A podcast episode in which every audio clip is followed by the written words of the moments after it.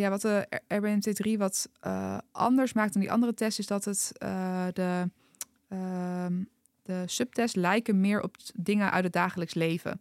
Hmm. Ehm, in het dagelijks leven ga je niet zo snel een woordenlijst van 15 woorden proberen te onthouden. Um, waar mensen wel vaak tegenaan lopen, is bijvoorbeeld dat ze geen namen bij gezichten kunnen onthouden. Of dat ze gezichten überhaupt vergeten. Hmm. Of dat ze een route uh, proberen te onthouden. Dat zijn allemaal subtests die in de RBMT 3 zitten. Dus die wat meer lijken op dingen die je uh, in het dagelijks leven ook tegen zal komen. Welkom bij de Pearson Podcast. In deze podcast nemen we je mee in de wereld van diagnostiek en behandeling binnen de geestelijke gezondheidszorg. Ik ben Meerte Wildenbeest, psycholoog en productadviseur bij Pearson en ik interview professionals uit het werkveld om antwoord te geven op vele brandende vragen.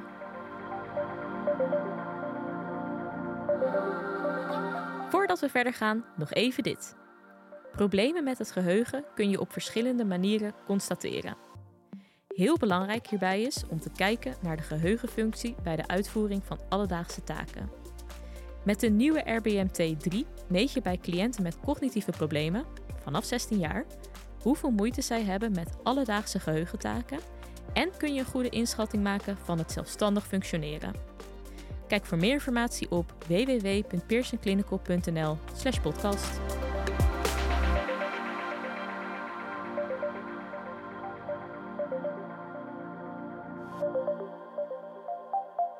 Welkom bij deze nieuwe aflevering van de Pearson Podcast. We gaan het vandaag hebben over de volgende vraag, namelijk hoe zet je de RBMT in bij het in kaart brengen van dementie? En de RBMT dat is een test, daar gaan we het zo uh, uitgebreid over hebben. En degene die, uh, ja, die, dat, die dat gaat doen, dat is eigenlijk Yvonne Rensen. Zij zit hier tegenover me, dus welkom Yvonne, fijn dat je er bent. En voor degenen die jou nog niet kennen, uh, stel jezelf vooral kort even voor. Dat is goed. Ik ben uh, Yvonne Rensen. Ik ben senior onderzoeker en klinisch neuropsycholoog in opleiding bij het Vincent van Gogh in Venray. Oké, okay, dankjewel. Fijn dat je er bent. Um, nou, we gaan het dus hebben over die RBMT en vooral de nieuwe versie, dus de RBMT 3. Um, ja, misschien kan je even kort uitleggen wat is de RBMT voor de mensen die hem nog niet kennen. Ja, uh, de RBMT 3 is een, um, uh, een geheugentest om het alledaagse geheugen mee te meten. Um, de meeste mensen kennen denk ik de RBMT van de verhaaltjes. Dat is een, uh, een, een, taak die regelmatig bij neuropsychologisch onderzoek wordt afgenomen. Uh, maar dat is eigenlijk een onderdeel, die verhaaltjes, van een, uh, een, groter, grotere test. dat was de oude RBMT, de River Meet Behavioral Memory Test. wij hebben nu de bewerking gedaan ehm, en dat is de RBMT 3. Oké. Ja. En wat is er nieuw aan de RBMT 3 in vergelijking met de oudere, oudere RBMT-versie? Ja de, ja, de oudere kon eigenlijk echt niet meer qua materiaal. Um, oh. ja. Zo verouderd. Ja, nou, het is uit de jaren tachtig. Dus inderdaad oh, wel, uh, ja. wel echt aan, uh, aan, aan, vervanging toe. In Engeland zijn er nog wel uh, tussentijdse updates aan geweest, maar in Nederland niet. Um, ja, het materiaal, het, is diversi het is diverser geworden. Dus bijvoorbeeld het herkennen van gezichten was eerder alleen maar ja, blanke, witte oudere mhm. mensen. Ja. Dat is nu een stuk uh, inclusiever geworden. Uh, de test is ook um, wat uh, langer gemaakt. Waar de oude RBMT um, had je snel sprake van een plafondeffect. Van mensen deden het heel snel heel goed. nu zijn eigenlijk wat versies aan elkaar geplakt om een langere test te krijgen. Dus heb je veel meer meetbereik. Oké. Okay. dus dat is ook een van de belangrijke aanpassingen eraan. Mm -hmm. Ja. En um, je zegt inderdaad van de RBMT, dat, dat is een test om uh, ja, alledaagse geheugenproblemen te meten. Um, wat maakt deze test nou weer anders van andere geheugentests, zoals de 15 woorden taak, uh, ja, location learning test? Ja. ja. Um, ja, wat de RBMT3 wat uh, anders maakt dan die andere tests, is dat het de de subtests lijken meer op dingen uit het dagelijks leven. Hmm. Uh, in het dagelijks leven ga je niet zo snel een woordenlijst van 15 woorden proberen te onthouden. Um, waar mensen wel vaak tegenaan lopen, is bijvoorbeeld dat ze geen namen bij gezichten kunnen onthouden. Of dat ze gezichten überhaupt vergeten. Hmm. Of dat ze een route uh, uh, proberen te onthouden. Dat zijn allemaal subtests die in de RBMT 3 zitten. Dus die wat meer lijken op dingen die je uh, in het dagelijks leven ook tegen zal komen. Ja, en, en waarom is het belangrijk dat, dat, dat zo'n test dan dus lijkt op dingen uit het dagelijks leven? Wat, wat levert je het aan meer informatie op? Ja, wat je, wat je er eigenlijk mee hoopt te bereiken is ook dat het uh, ecologisch meer valide is. Hè? Dus dat een prestatie op je test ook beter kan voorspellen hoe iemand het in het dagelijks leven doet. Mm -hmm. En de eerste onderzoeken die daarmee zijn gedaan, is dat de RBMT3 dat wel uh, uh, aardig kan. Ja. Um, wat ik zelf ook echt wel een pre vind, is dat mensen dit leuker vinden om te doen. Dus, um, Aha, niet onbelangrijk misschien. Hè? Zeker. Volgens mij heb ik het in een eerdere aflevering al wel eens gezegd dat, hè, dat uh, die 15 woorden test voor mensen soms echt wel een kwelling kan zijn. Dat ja. je, dan gaan nog een keer dezelfde 15 woorden doen die je net ook al niet zo goed wist. Um, uh, terwijl de RWMT3 is veel, um, nou ja, uh, een wat, wat vriendelijkere taak om af te nemen. Ja, je, je doet bijvoorbeeld een route voor die iemand moet nalopen. Um, ja, je verstopt wat eigendommen van iemand uh, op plekken. En dan uh, moet iemand het aan het einde onthouden. Mm. hey, welke dingen waren ook alweer verstopt en waar. ja. Maar is dat dan niet uh, des te confronterender als mensen dat dan niet kunnen? Want misschien op zo'n 15 woorden taak, dan kan je nog denken, ja, pff, maar wanneer moet ik nou 15 woorden onthouden? Lekker belangrijk. Ja. Terwijl inderdaad een route onthouden, als dat niet lukt, ja, dat lijkt me dan misschien nog wel confronterender ook. Of zit ik daarmee mis? Um, ja, ik denk ook wel wat relevanter. Want het is juist ook wel een soort van uh, uh, cop-out als je kan zeggen. Um, uh, ja, maar het interesseerde me toch niet echt. Terwijl. Uh, ja, ja. ik, ja. Deed, ik deed mijn best eigenlijk ik niet deed zo. mijn best niet zo. Ja, ja, ja, ja. Terwijl, uh, um, nou ja. Nee, ik zie dat mensen zich meestal wel best wel inspannen op deze, op deze test. Ja, en mm. um, of je nou te horen krijgt of je een geheugenprobleem hebt door de een of door de andere test, dat is gewoon überhaupt niet leuk. Ja. Nee, precies. Ja. Oké, okay, en dan kan je het beter misschien maar doen met een uh, vriendelijkere test ja. als de RBMT. Ja. Hey, en um, ik vroeg me ook af, ja, het welke, want uh, het is eigenlijk dus een testbatterij nu. En, of tenminste, dat was het al, maar voorheen werden er vooral die verhaaltjes dan uh, gebruikt. Um, maar het welke, ja, misschien kan je een paar dingen opnoemen hoor, waaruit de testbatterij bestaat. Want ik, ik heb ook gehoord dat er dus een nieuwe, nieuw onderdeel is toegevoegd. Ja, klopt. Um, ja, zal ik wat verschillende subtests ja, ja, toelichten? Misschien ja, wel leuk, ja. Uh, ja, dus de test begint eigenlijk met het uh, tonen van twee foto's van mensen, waarbij je dus de naam van deze personen moet proberen te onthouden. je krijgt ook wat opdrachten mee van, hey, probeer dit later te, ont, te herinneren. Dus het meet prospectief geheugen, een stukje van het geheugen waarbij je moet bedenken wat je op een later tijdstip moet gaan doen. Bijvoorbeeld, hè, mensen moeten denken dat ze uh, s'avonds een medicatie innemen, bijvoorbeeld. Mm -hmm. Dat probeert deze test ook te vangen door bijvoorbeeld te zeggen: uh, Nou, als de wekker gaat, moet je deze twee zinnen uh, aan mij zeggen. Um, of inderdaad die eigendommen die je gaat verstoppen. En dan nou, aan het einde van de test moet je die spullen gaan terugvragen. Dus ja. je vraagt mensen om iets op een later tijdstip te doen. Um, nou, er zit wat herkenningstaken in: plaatjes herkennen, gezichten herkennen. Um, er zit een verhaaltje in. dus um, ja, een, een, nieuwsbericht wat uh, een beetje vergelijkbaar is met de, de oude verhaaltjes, maar dan nu uh, een geüpdate versie. Mm -hmm. um, en er zit een nieuwe taak in, inderdaad. Ja. Um, dat is een soort van puzzel van een. Uh, nou, bij versie 1 is dat een soort van ster. Mm Mhm. -hmm. Die je gaat voordoen en iemand moet dat nadoen. dus je leert echt een nieuwe vaardigheid. Iets wat iemand nog niet eerder heeft gedaan. Dan ga je kijken, nou lukt dat nog goed?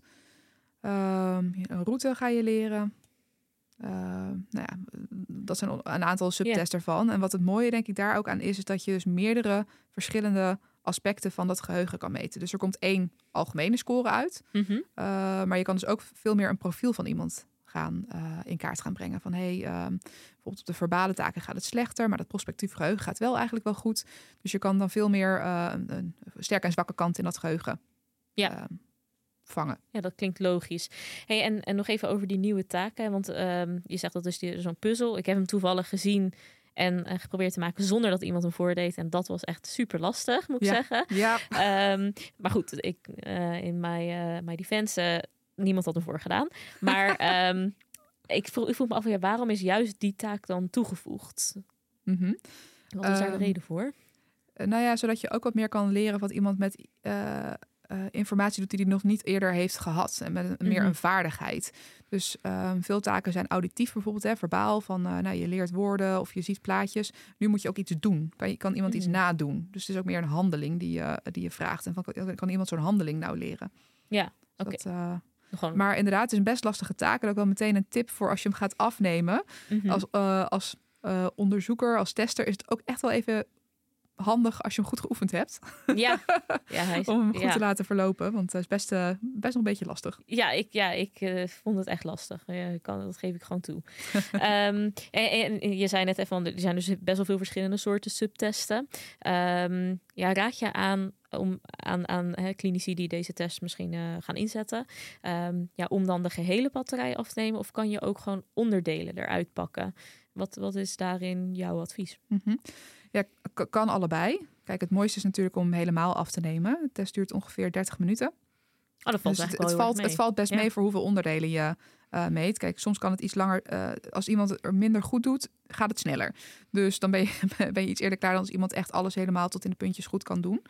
Uh, maar het, het, valt op zich best mee qua tijd. en je kan dus wel echt een mooi profiel van iemand in kaart brengen. Dus in die zin zou ik het aanraden om helemaal te doen.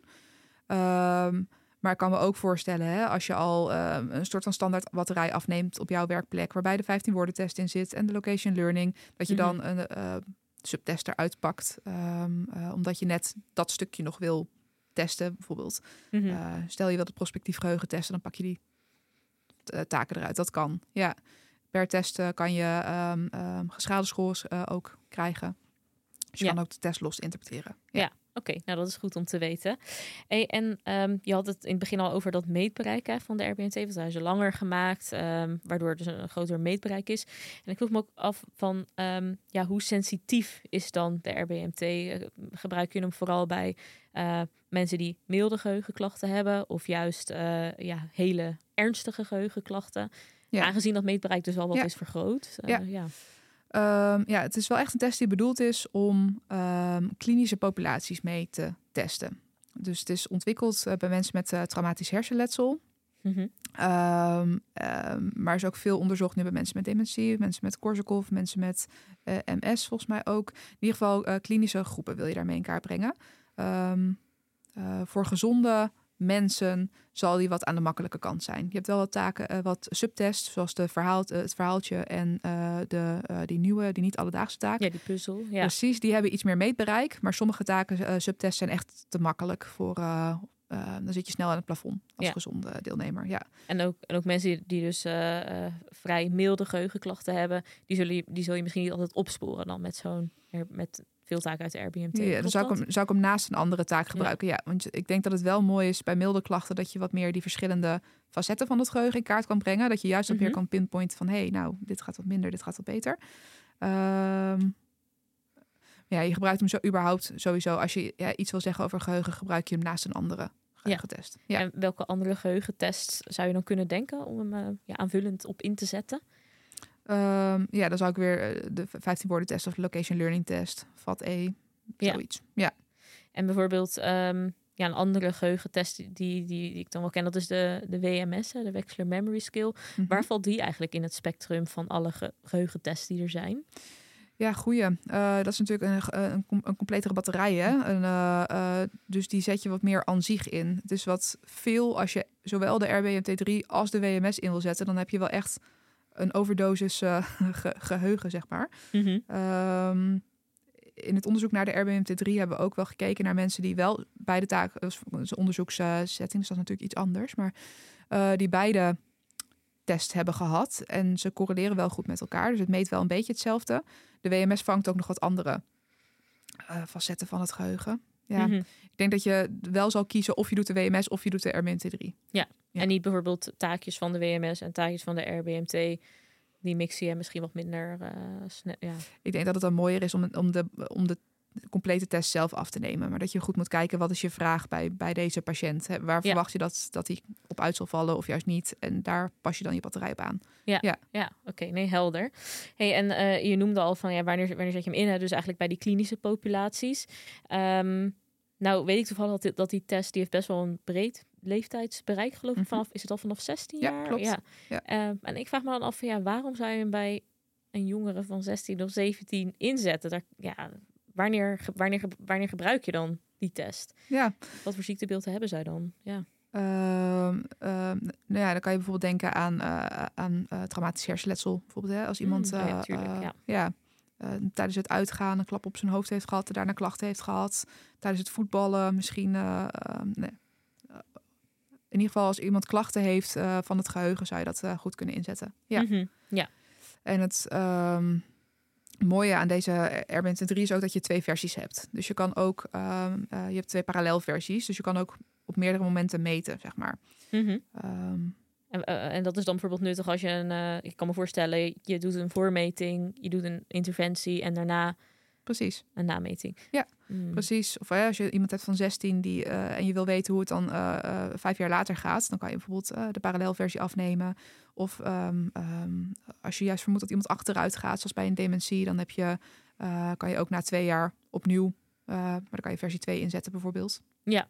Om het verschil te vergelijken. En versie 2, de, zeg maar, het parallellen zitten erin dat het dezelfde opgaven zijn, maar dan uh, in de inhoud verschillend, zeg maar. Dus Precies. andere gezichten of een andere Precies. route. Precies, ja. Andere gezichten, andere route. Uh, in plaats van een ster leg je een uh, soort van rechthoek. Ja, dat vroeg me af ja. van, is dan die niet alledaagse taak ook anders? Ja, zeker. Dus het zijn taken die vergelijkbaar zijn en goed met elkaar overeenkomen, maar wel, ja, ze meten hetzelfde, maar het heeft net een wat andere inhoud. Ja. Ja. En um, ik vroeg me ook af van wat, wat, welke normen heeft de nieuwe RBMT? Want uh, nou, jij zei dus die oude test uit de jaren tachtig. Nou, logisch dat die normen uh, zijn verouderd. Ja. um, ja, wat, wat is er nieuw aan de normen van nu? Ze zijn eigenlijk weer helemaal opnieuw verzameld. Dus een uh, ge gezonde populatie. Het is ook bij verschillende klinische populaties getest. Mensen met NAH, mensen met Korsakoff onder andere. zijn echt weer hele up-to-date normen verzameld. Ja. Ja. ja. Dus eigenlijk, ja, ja, je raadt raad je mensen aan om wel gewoon deze nieuwe versie uh, zeker, zeker. in te zetten. Ja. Zeker, de oude is echt verouderd. En, uh, um, ja. ja. Ja, en um, ja, ik kan hè, op, op het moment dat hij dat hij uitkomt, um, dat zal ergens, uh, volgens mij ergens in, in het voorjaar, begin zomer zo zijn. Um, ja, mensen kopen die test dan op een gegeven moment. Heb jij misschien een goede tip hoe ze ja, goed kunnen starten ermee? Want het is misschien ja, uh, toch weer net even wat anders hè, dan de oude RBMT. Uh, mm-hmm. Ja, hoe, hoe, kunnen ze er het beste mee beginnen? Um, nou ja, sowieso uh, oefenen is altijd een goed idee. Dus uh, ga hem eens op elkaar proberen te oefenen. Zoals je ook al zei, hè, met, die, met die nieuwe taak.